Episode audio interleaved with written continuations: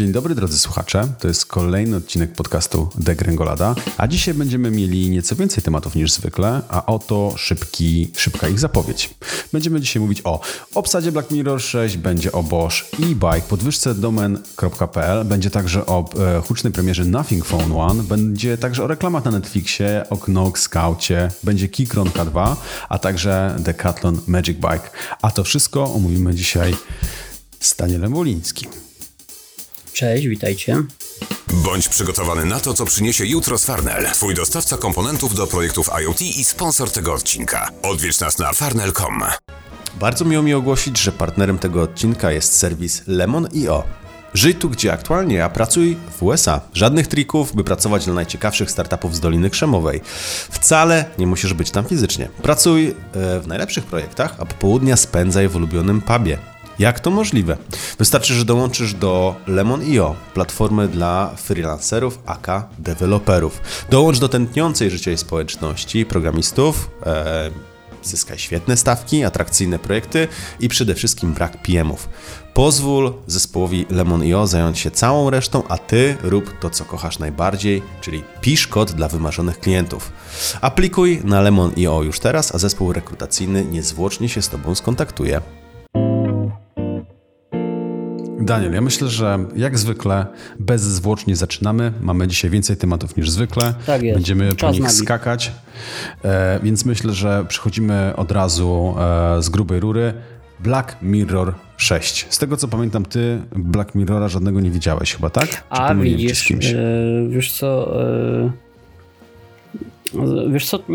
pomyliłeś mnie, ale od tamtego czasu jak rozmawialiśmy, to oglądałem 2 odcinki. No pięknie. Cóż za plot twist, Daniel. I jak wrażenia? No, w sumie to trochę kiepsko. O, kurczę, Znaczy te pierwsze 2 chyba były takie dość hardkorowe, w sensie takie za bardzo hardkorowe, powiedziałbym. To było ze świnką? Drugi odcinek? Świnki nie pamiętam, czekaj. A, no to jeszcze dojdziesz do hardkorowych odcinków. Na pewno pamiętam pierwszy odcinek, Mortal Kombat w VR-ze, 2 kumpli się naparza i nagle się zaczynają całować. A, no to tego nie pamiętam akurat. No, i to kumpli hetero, nie? Jeden laski, drugi laski, a w grze się zaczęli całować. No trochę creepy i w ogóle dziwna akcja, nie? No to poczekaj, co będzie dalej, to tylko tyle ci powiem.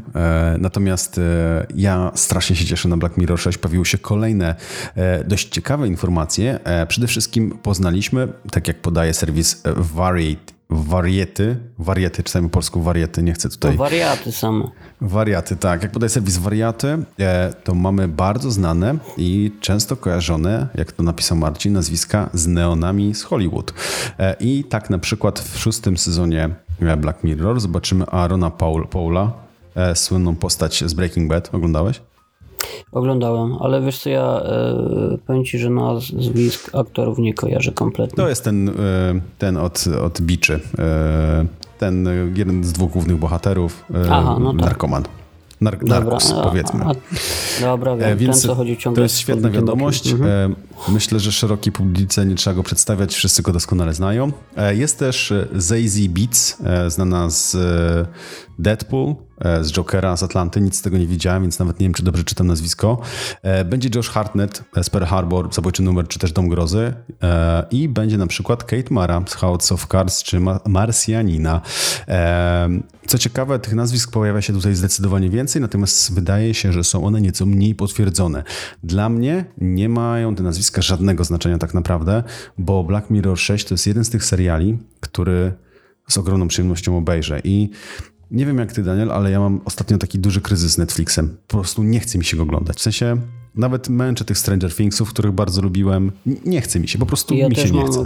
Kryzys z Netflixem, zwłaszcza, że odpaliłem Disney Plusa i cały czas siedzę na Disneyu. Wiesz?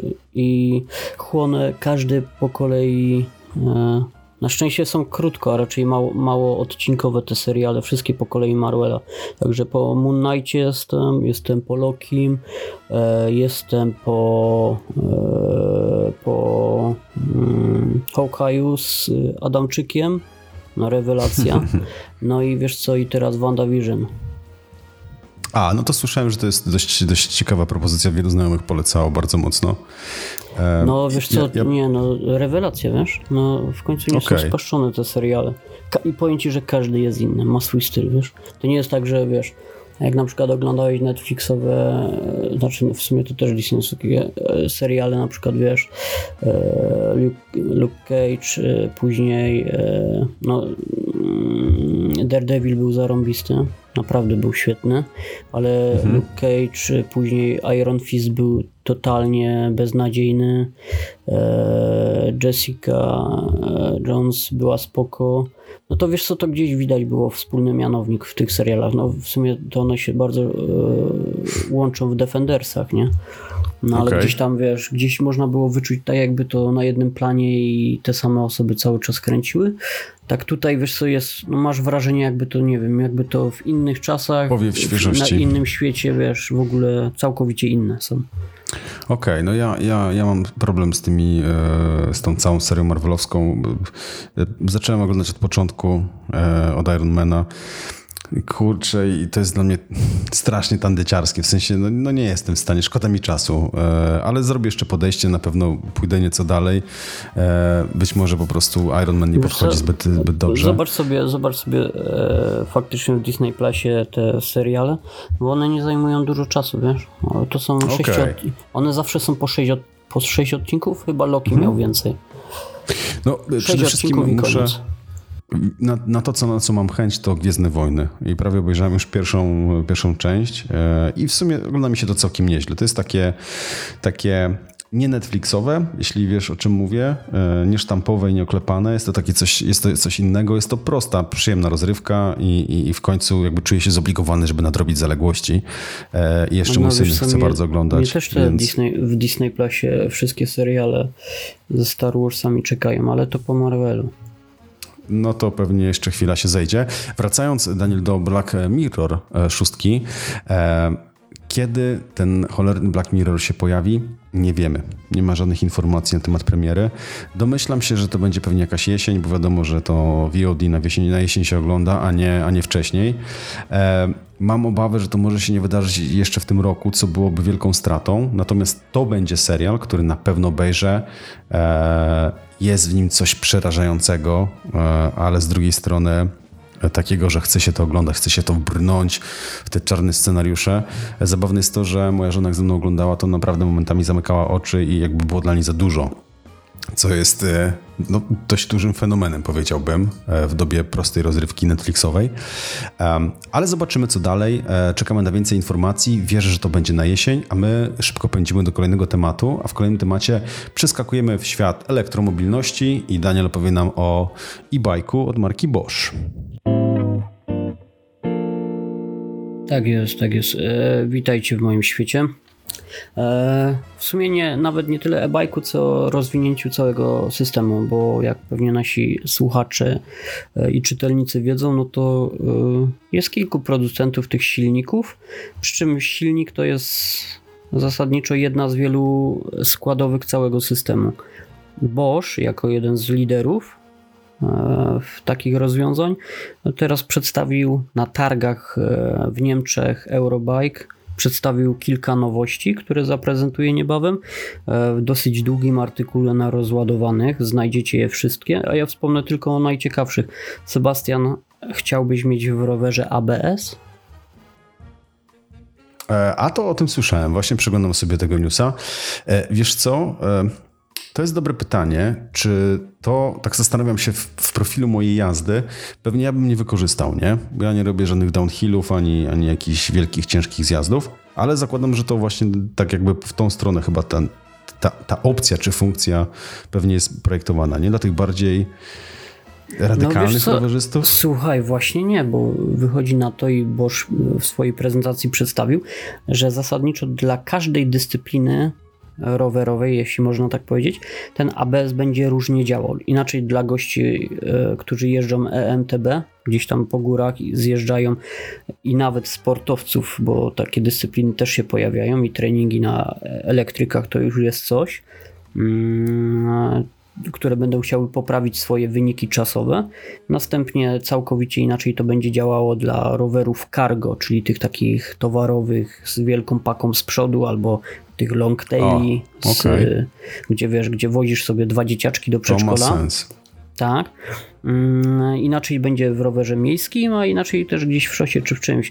I tutaj kwestia jest tego, Sebastian, wiesz co, ja tak wyłapałem na tej prezentacji i w sumie chyba to się zgadza, wiesz, że nikt nie używa, bardzo mało przynajmniej osób, używa przedniego hamulca w rowerze. No i na przykład, wiesz co, jak mam do wymiany klocki w rowerze, ostatnio wymieniałem, no to pan serwisan mówi, a nie, tu są nóweczki z przodu. A z tyłu już zajechane drugie, wiesz, w tym czasie. Także, że wiesz, że gdzieś to chyba musi być faktycznie problem, bo wiele ludzi po prostu boi się hamować przednim hamulcem, boi się tego, że gdzieś przeleci przez kierownicę. To jest może chyba suma wszystkich strachów i jakichś wrażeń z przeszłości, doświadczeń psychologia. Przykrych może nawet. Tak, że gdzieś uślizgnięte koło, gdzieś przeleciał ktoś przez kierownicę, jak był wysoki, albo całkowicie się gdzieś tam, wiesz, wysypał. No i ludzie nie używają tych hamulców. Bosch postanowił wreszcie sprawić w ten sposób i rozwiązać tą sprawę, żeby ludzie się nie bali i po prostu hamowali dwoma hamulcami. I to jest jedna z tych nowości. Następne nowości, które zaprezentował, następna nowość, to też lokalizator GPS. I teraz uwaga, w modelu subskrypcyjnym. Nie wiem, czy czytałeś ostatnio. Czytałeś, bo nawet podsyłałeś mi o BMW, że będzie kazało sobie płacić za podgrzewane siedzonka, no nie? Tak. I temat bardzo polaryzuje, nie? Są fani i są przeciwnicy tego pomysłu. No wiesz, ja w rowerze, w apce do roweru elektrycznego wykupiłem dodatkowe tryby jazdy, wiesz, kosztowało to 20 kilka złotych, odblokowałem to przez apkę, no nie? No i tu jest, wiesz, tutaj Bosch kolejną mikropłatność, a raczej model subskrypcyjny wprowadza, to będzie usługa lokalizacji roweru.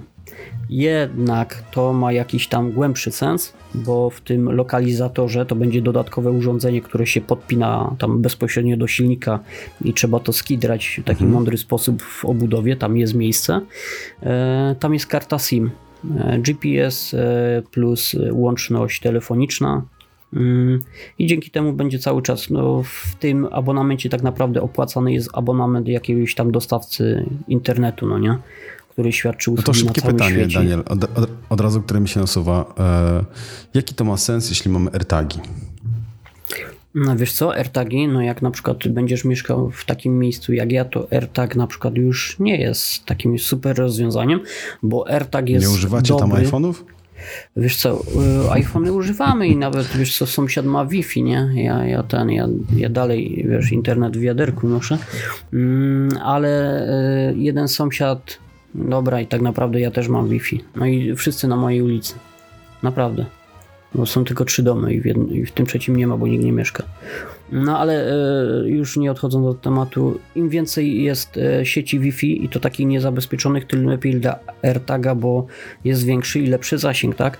Jak pojedziesz gdzieś w miejsce, gdzie tej Wi-Fi nie będzie miał, znaczy nie będzie miał gdzie się podpiąć, to raz, że nie będzie dokładna tak ta lokalizacja, dwa, że może przestać funkcjonować ten system. Tutaj jest rozwiązanie, wiesz, GPS plus karta SIM w trybie rzeczywistym. Zasilane to jest z akumulatora, tak, roweru plus taki backup, jakby się akumulator roweru odpiął albo rozładował.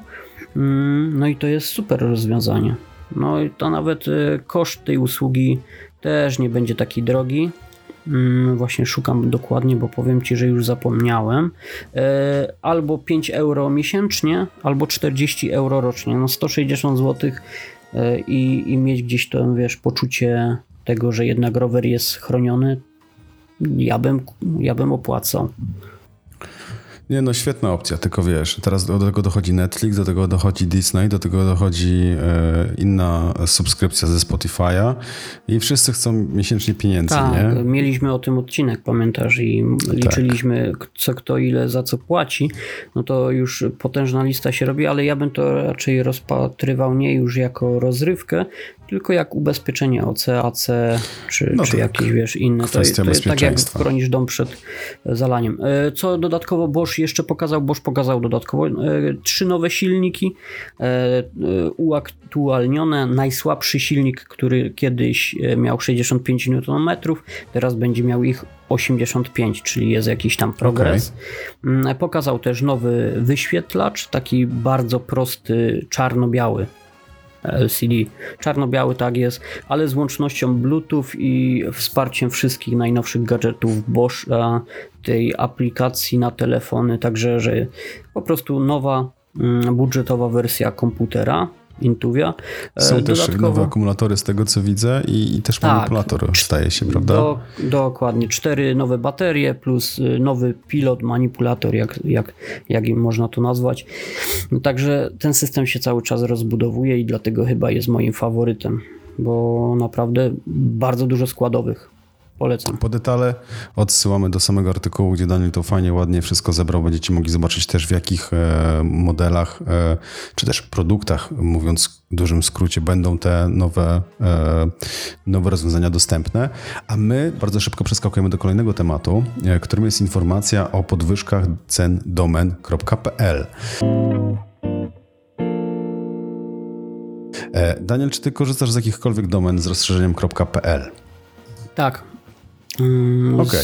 Z jednej takiej danielbuliński.pl, na której nic nie ma, bo 8 rok zabieram się za zrobienie strony wizytówki albo ze swojego bloga, portfolio jakiegoś, portfolio to za duże słowo, wiesz, ale kiedyś gdzieś przeczytałem kogoś, kto się zajmuje nowymi mediami bardzo dawno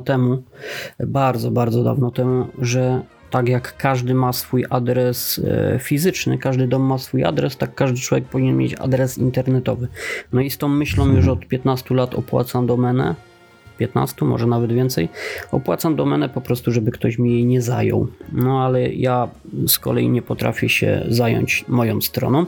Ostatnio jakiś jeden, pozdrawiam serdecznie, z czytelników Daily Web, napisał do mnie, że wywala mi tam certyfikaty. Później porozmawialiśmy i zaproponował, że może żebym przepiął jednak tą domenę na Instagrama. Pozdrawiam, bo to był dobry pomysł. Jakiś sens. No w każdym razie cennik domen.pl został podniesiony i to jest informacja właściwie z kwietnia, kiedy NASK o tym oficjalnie poinformował. W związku z czym wiadomo, że cena się zmieniła dla samych rejestratorów, czyli wszystkie serwisy, które pośredniczą w sprzedaży, czyli tak na przykład samo OVH, to nie jest oczywiście żadne lokowanie, natomiast na podstawie mailingu od OVH mamy tutaj przykładową skalę i różnicę. Otóż okazuje się, że na przykładzie cennika OVH różnica w cenie to będzie nieco ponad 17 zł brutto. Tyle przyjdzie zapłacić więcej za domenę.pl. I teraz jakby się dobrze zastanowić, to nie są wielkie pieniądze, prawda? Natomiast ja nie będę żadnym domeniarzem. Właśnie, ja nie będę żadnym domeniarzem, mam tych PL-ek z 17. Każdego roku muszę je przedłużać. No i teraz 17 domen, czy nawet więcej, pod 20 razy 17 zł robi się konkretny pieniądz. A teraz wyobraź sobie, że są ludzie, którzy żyją ze sprzedaży domen. Tak. No albo i taka podwyżka się może się okazać... 300 albo 400, tak.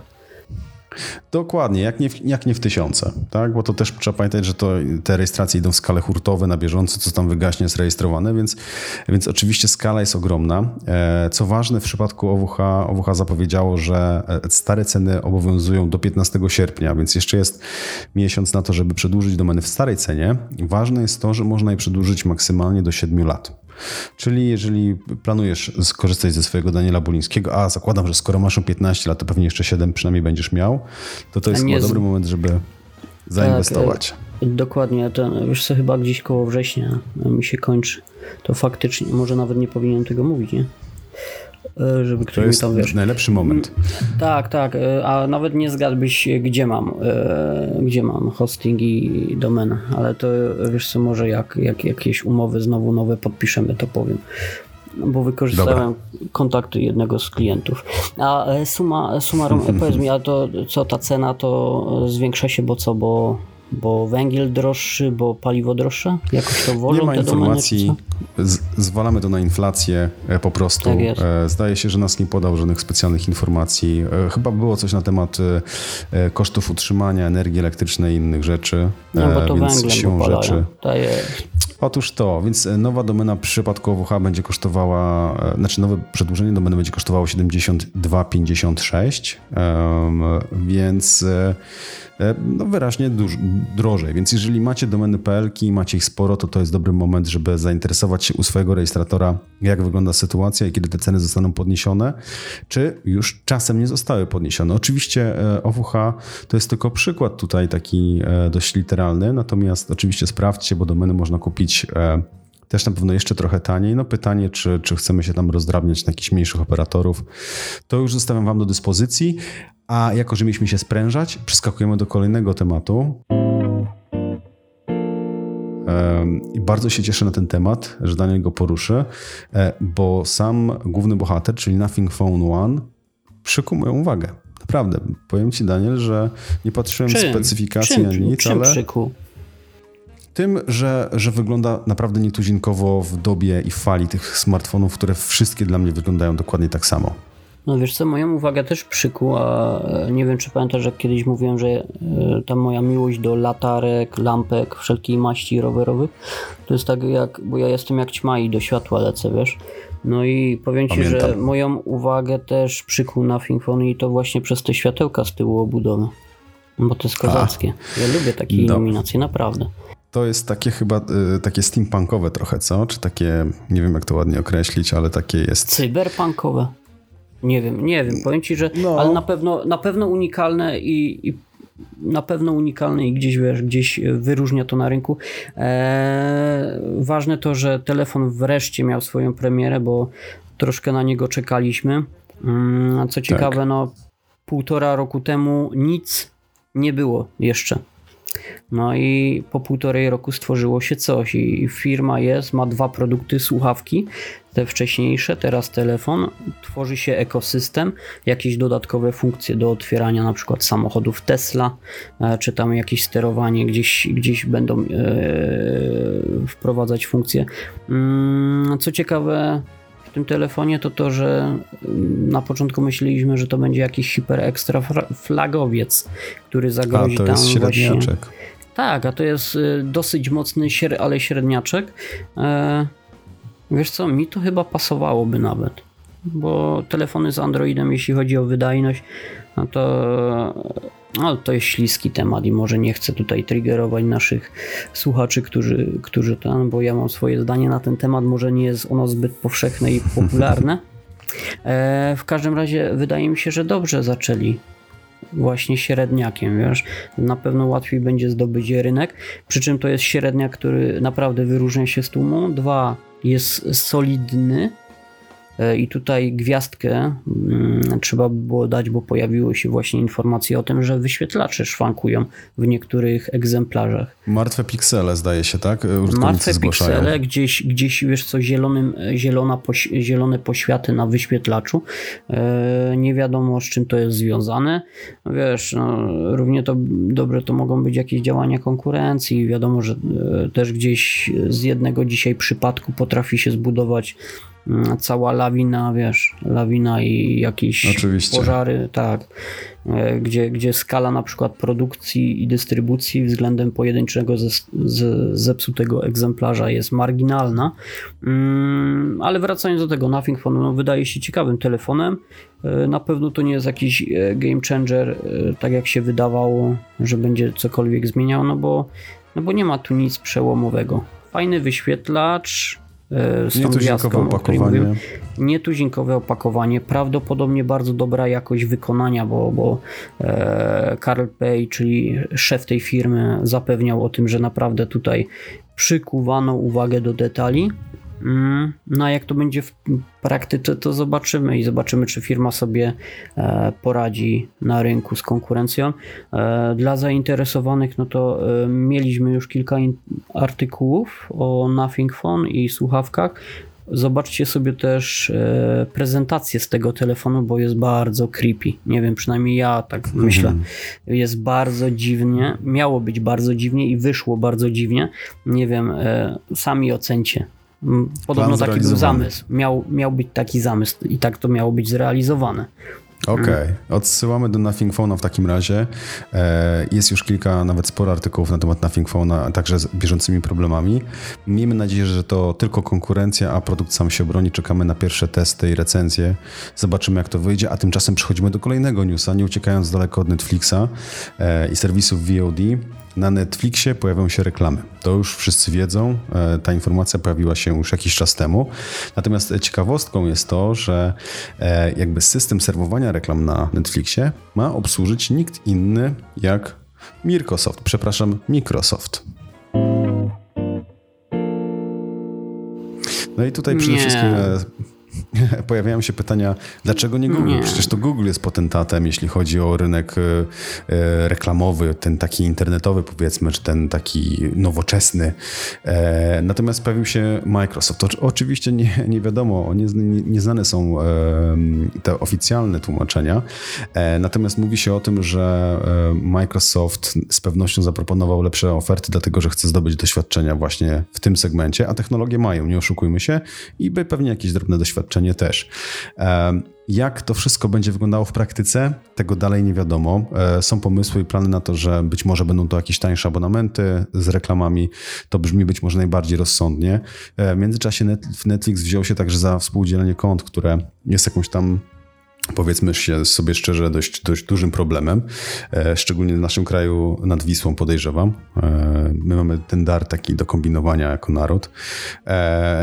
Co być może ma oczywiście sens w tym kontekście, że zaproponowane zostaną abonamenty tańsze dla takich osób, które współdzielą konto, ale na przykład z reklamami.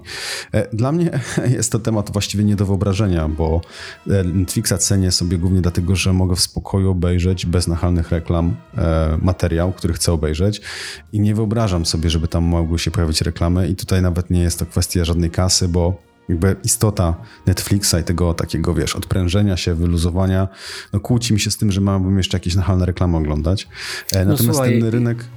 Jakbyśmy chcieli oglądać, wiesz co, przerywane reklamami programy, no, albo programy przerywane reklamami, albo reklamy przerywane programami, bo tak to chyba teraz wygląda w normalnej telewizji, to byśmy sobie telewizję ze słoneczkiem chyba puścili, nie? No nie, powiem ci, że jedyna forma, którą jestem w stanie jakoś jeszcze, wiesz co, zdzierżyć, to chyba to, że faktycznie te reklamy będą gdzieś w tańszym abonamencie, a każdy będzie mógł sobie wykupić ten droższy. Chyba że będzie tak drogi, że faktycznie to będzie już nieopłacalne. Ale ja jestem przeciwko reklamom. No i ja wcale się nie dziwię. Zobaczymy, co z tego wyjdzie. Partnerem jest Microsoft. Oczywiście ta współpraca została zapowiedziana przez CEO samego Microsoftu, więc pewnie efekty zobaczymy niebawem. Jestem przerażony tym pomysłem. No ale zobaczymy, jak z tego wybrną. Być może będzie ta opcja stanowiła uzupełnienie oferty, a w myśl tego, że musimy nieco przyspieszać z tematami, bo zbliżamy się do 30 minut, lecimy z kolejnym tematem. Kolejnym tematem jest Knog Scout i bardzo fajne i ciekawe rozwiązanie dla posiadaczy, uwaga, rowerów, prawda? Tak jest, rowerów, ale w tym przypadku nie muszą to być rowery elektryczne, to mogą być każdy inny rower. Knog, australijska firma, ja ją uwielbiam. Ty, Sebastian, kojarzysz ją chyba dobrze? Kojarzysz ją, tak, nie? Ze światełek. Oczywiście. Tak. I powiem ci, że ja jestem zafascynowany. Mam kilka produktów tej firmy. Jedna z latarek, znaczy lampek rowerowych. Do dzisiaj jej używam. Wymieniłem tylko ogniwo proste, to było bardzo. I chyba 7 lat. 7 lat, bo gdzieś tam paragon znalazłem nawet z nim. Także wiesz, że sprzęt niezawodny, robiony z głową i pasją przez prawdopodobnie fajnych ludzi, bo ktoś te pomysły musi realizować w tak świetny sposób. I teraz wypuszczają nowy produkt na rynek, bo Knog to nie tylko światełka, to też jakieś blokady, dzwonki, bardzo ładne. Chyba jeden z najładniejszych dzwonków rowerowych na świecie to właśnie Knog. No oni charakteryzują się tym nietuzinkowym designem, nie? Że tak troszeczkę odstają tymi produktami lepszami od konkurencji. Wiesz, mi też to odstaje gdzieś od takiego Australijczyka, wiesz, z Remingtonem w jednej ręce i w drugiej w piwie i ten z drugiej łapie z piwem. Ale faktycznie gdzieś no, są te produkty unikalne, na pewno się wyróżniają na tle innych produktów konkurencyjnych. Teraz wchodzą na rynek z nowym urządzeniem. To zasadniczo nie będzie już zwykły produkt, to będzie urządzenie, bo to będzie lokalizator roweru i alarm. Ale się porobiło, co? AirTagi przetarły segment, właściwie go zaczęły, powiedziałbym. Tak, wiesz co, i to jest kolejny przykład na to, że Apple jak coś robi to lepiej niż inne firmy, nawet jeśli nie wymyśliło tego, bo wiesz co, bo podobne idee już były, lokalizowania właśnie takimi urządzonkami, ale nie, gdzieś to do masowej, wiesz, świadomości się nie przebiło. Świadomości Apple nie przydarło, tak. Tak jest. Apple wprowadziło AirTag i konkretnie zażarł ten pomysł, każdy teraz montuje. Mówiliśmy kiedyś o tym, że Makow, taka firma, która robi chemię rowerową, wpadła na to, żeby umieszczać te AirTagi i robi taki system, żeby w oponie chować. Knog Scout to urządzenie, które montuje się pod bidonem. Od razu mówię, że nie da się tego łatwo odkręcić, jeśli ktoś, na przykład potencjalny złodziej, zauważy takie urządzenie, bo ma dedykowany rodzaj śrub. Trzeba specjalny kluczyk do tego mieć. Druga sprawa, że urządzenie zasadniczo będzie działać podobnie jak AirTag, bo z usługą Apple Find My jest kompatybilne. Nie wiem, jak oni to zrobili. Jest na przykład też producent rowerów VanMoof, który też potrafi dodać się do tej apki. Knog robi to samo, przy czym w ten alarm i w ten lokalizator wbudowany jest też bardzo głośny 80-decybelowy alarm z czujnikiem ruchu. Ktoś na przykład przemieści, szarpnie wasz rower, zaczyna wyć, więc jest już potencjalne odstraszaczka dla złodzieja. To jeszcze jakieś rażenie prądem by się przydało. Wiesz co, no albo przeszywanie lędźwi mieczem, albo coś, wiesz, coś bardziej takiego, bo problem nie jest marginalny, problem jest duży, a będzie jeszcze większy, bo jest boom rowerowy, rowerów w sklepach elektryczne, nie ma. Elektryczne, które są drogie.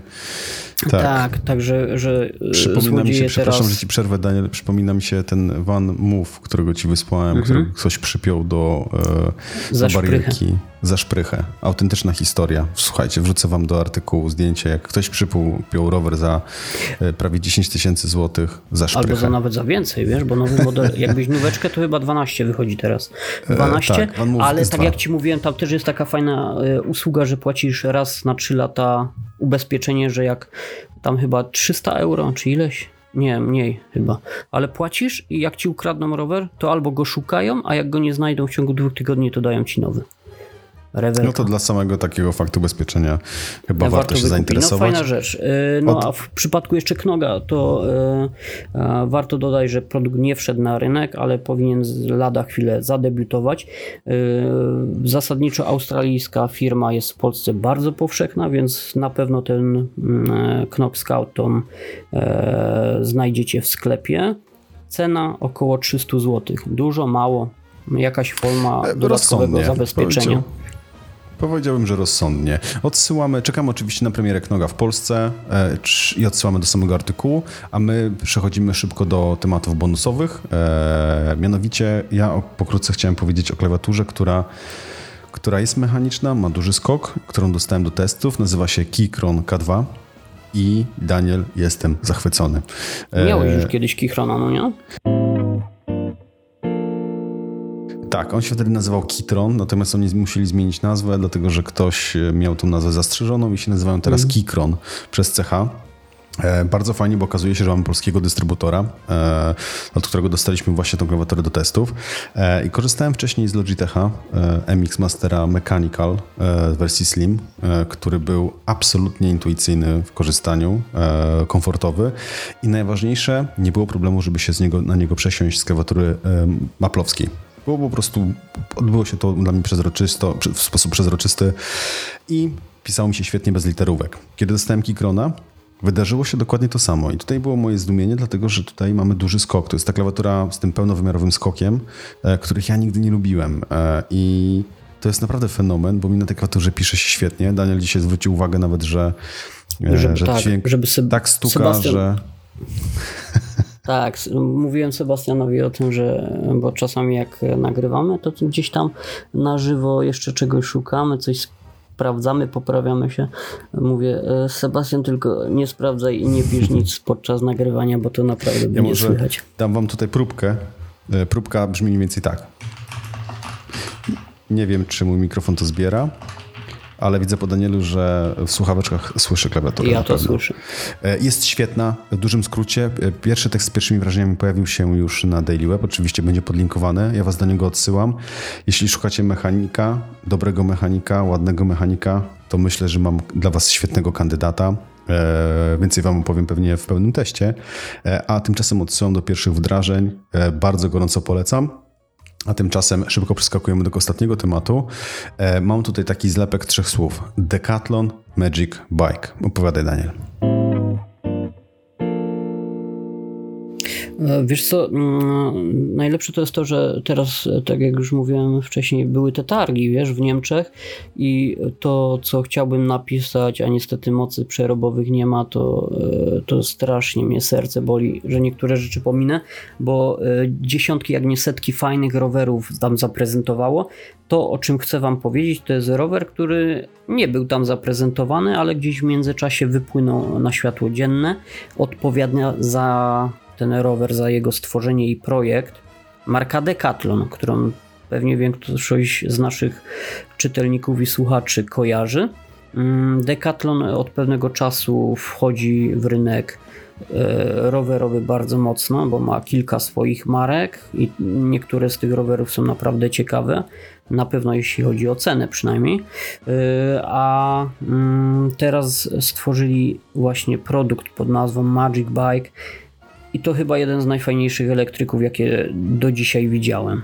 No, rower jest niesamowicie stworzony, niesamowicie przemyślany. Sebastian, podoba ci się taki rower? Wiesz co, właśnie sobie klikam, staram się po cichutku odpalić podgląd i właśnie go widzę. Na pewno jest masywny.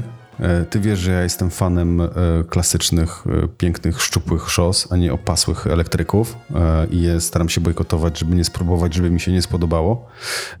Natomiast widzę, że i wiem, że może będzie mógł się podobać. To nie moja stylistyka raczej, ale chętnie bym się przejechał na takim i na pewno nie może uchodzić za brzydki. Jest bardzo specyficzny. Nowoczesny, powiedziałbym.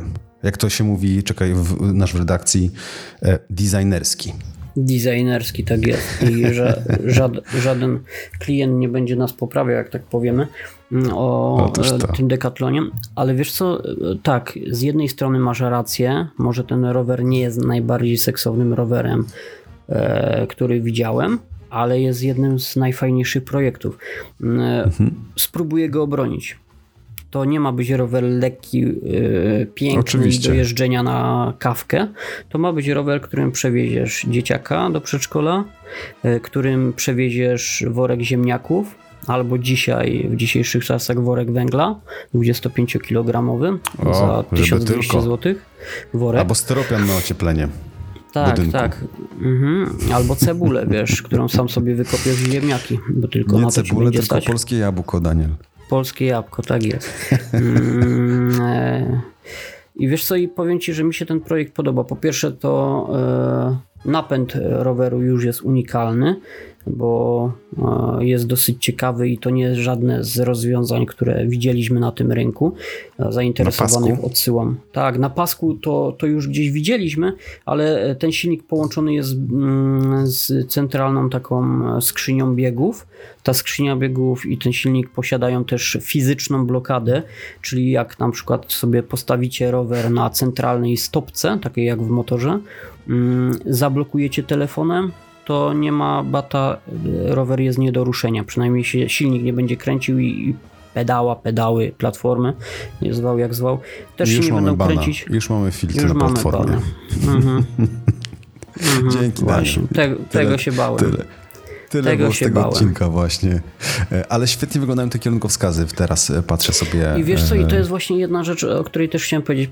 Sebastian, bo to jest mieszczuch. Ten rower to jest rower miejski, który jest utylitarny. Ma przede wszystkim służyć. I powiem ci, że to, czego mi brakuje, a jeżdżę rowerem tak po mieście sporo, bo codziennie do pracy na przykład. I wiesz co, kierunkowskazy to chyba... Ja nie jestem zwolennikiem, napisałem o tym, żeby to był przymus takich kierunkowskazów, ale jako akcesorium warte rozważenia niestety nie ma takich fajnych produktów na rynku, a kierunkowskazy rewelacyjnie mogłyby pomóc i gdzieś poprawić to bezpieczeństwo, bo czasami jak jeżdżę, to widzę niezdecydowanie na przykład kierowców, którzy są przede mną, chociaż na przykład sygnalizuję ręką, chociaż na przykład droga, no tak, nie muszę sygnalizować, ale droga rowerowa gdzieś tam jednoznacznie prowadzi mój tor jazdy, to gdzieś widzę takie czasami niezrozumienie, wiesz, tych kierowców, albo na przykład gdzieś skręcam, macham ręką, a samochód czeka aż przejadę, a ja skręcam, a później widzę, że ktoś kręci głową. No przecież machałem ręką, no nie, jakbym miał kierunkowskaz, to wiesz, to, no tak, to wtedy wiesz, pewnie... to... Mniej nieporozumień, dokładnie. Chociaż machanie ręką wydaje się być co do zasady bardziej skuteczne niż gdzieś tam migające małe światełko, nie? Słuchaj, ja kiedyś jechałem, machnąłem ręką i przechodzi mi przybił piątkę. Także nie wiem. Sebastian moim czyli zdaniem różnie z tym bywa.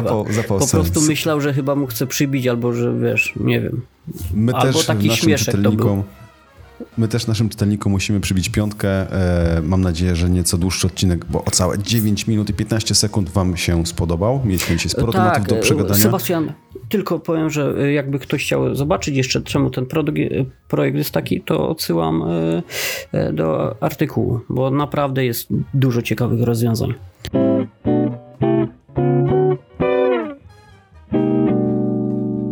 Wszystkie linki oczywiście w opisie, artykuły na rozładowani.pl w naszym projekcie lub też dailyweb.pl. Linki w opisie. Zapraszamy serdecznie do śledzenia naszego podcastu, a tymczasem nie przedłużając i starając zmieścić się w 40 minutach, bardzo wam dziękujemy za ten odcinek. Rozmawiał z wami jak zwykle Daniel Buliński. Do widzenia, cześć. Oraz ja, Sebastian Ubik, przybijam wam eteryczną piątkę. Dziwnie to brzmi. Pozdrowienia. Dziękujemy za ten odcinek. Trzymajcie się. Cześć.